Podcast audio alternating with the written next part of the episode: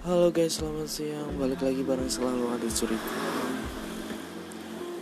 Nah, di sini ada sedikit pengalaman pribadi nih masalah percintaan. Buat kalian yang lagi menjalani hubungan, entah itu cewek atau entah itu cowok. Jangan pernah kalian tuh merasa curiga sedikit pun dengan pasangan kalian.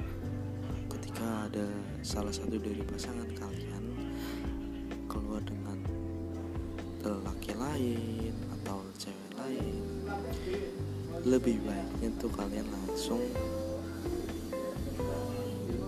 bicarakan dengan baik-baik secara pendewasaan. Karena jika kalian langsung menjudge bahwa pasangan kalian itu selingkuh atau main belakang di di hubungan kalian pasti semuanya akan tambah berantakan tapi dengan adanya pembicaraan dengan pendewasaan kita ngobrol dengan baik-baik pasti semua akan ada jalan keluarnya. Oke guys. Eh, segitu aja dulu ya. Selalu ada cerita tentang masalah percintaan. See you